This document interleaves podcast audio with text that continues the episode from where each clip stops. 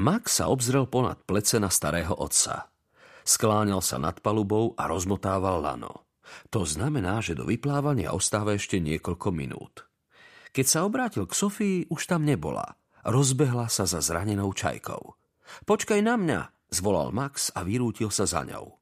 Zoskočil na cestičku v chladnom tieni, potom však spomalil, aby sa nepotkol o hrubé korene mangrovníkov.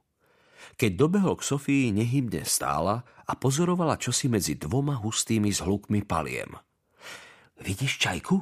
Spýtal sa Max a predklonil sa, aby sa vydýchal. Sofia pokrútila hlavou.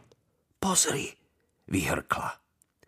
Max sa snažil preniknúť pohľadom pomedzi husté vejárovité listy a vysiaci mach. Za nimi, z časti vo vode a z časti na súši, spočívala naklonená plachetnica.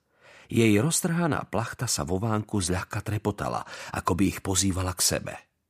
Max ľúbil starému otcovi, že sa o chvíľu vráti, ale nemohol odolať. Poďme, zašepkal. Max si prezeral opustenú loď. Z drevených dosiek trupu sa odlupovala modrá farba. Roztrhaná, zožotnutá plachta ovísala cez zábradlie a zakrývala zájdené biele písmená na prové. Max nadvihol plachtu a Sofia pristúpila bližšie, aby ich prečítala. Veternica, zamrmlala.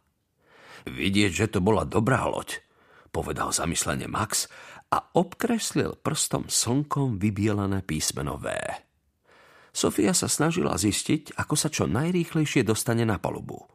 Keď sa Max obrátil, uvidel už len to, ako po rozvrzganom kovovom rebríku lezie nahor. Sofia, počkaj, zvolal. Môže to byť nebezpečné.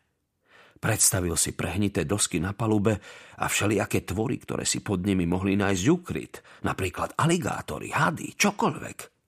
Ale Sofia už mykala s hrdzavenou kovovou rúčkou na drevenom poklope do podpalubia. Čo si poriadne ruplo.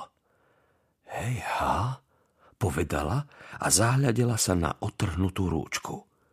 Max preliezol cez zábradlie. Slabý závan mu zľahka postrapatil hnedé vlasy. Čajka zosadla na palubu nedaleko Sofie a naklonila hlavu. Potom zatrepotala krídlami a vyletela na drevené kormidlo na korme.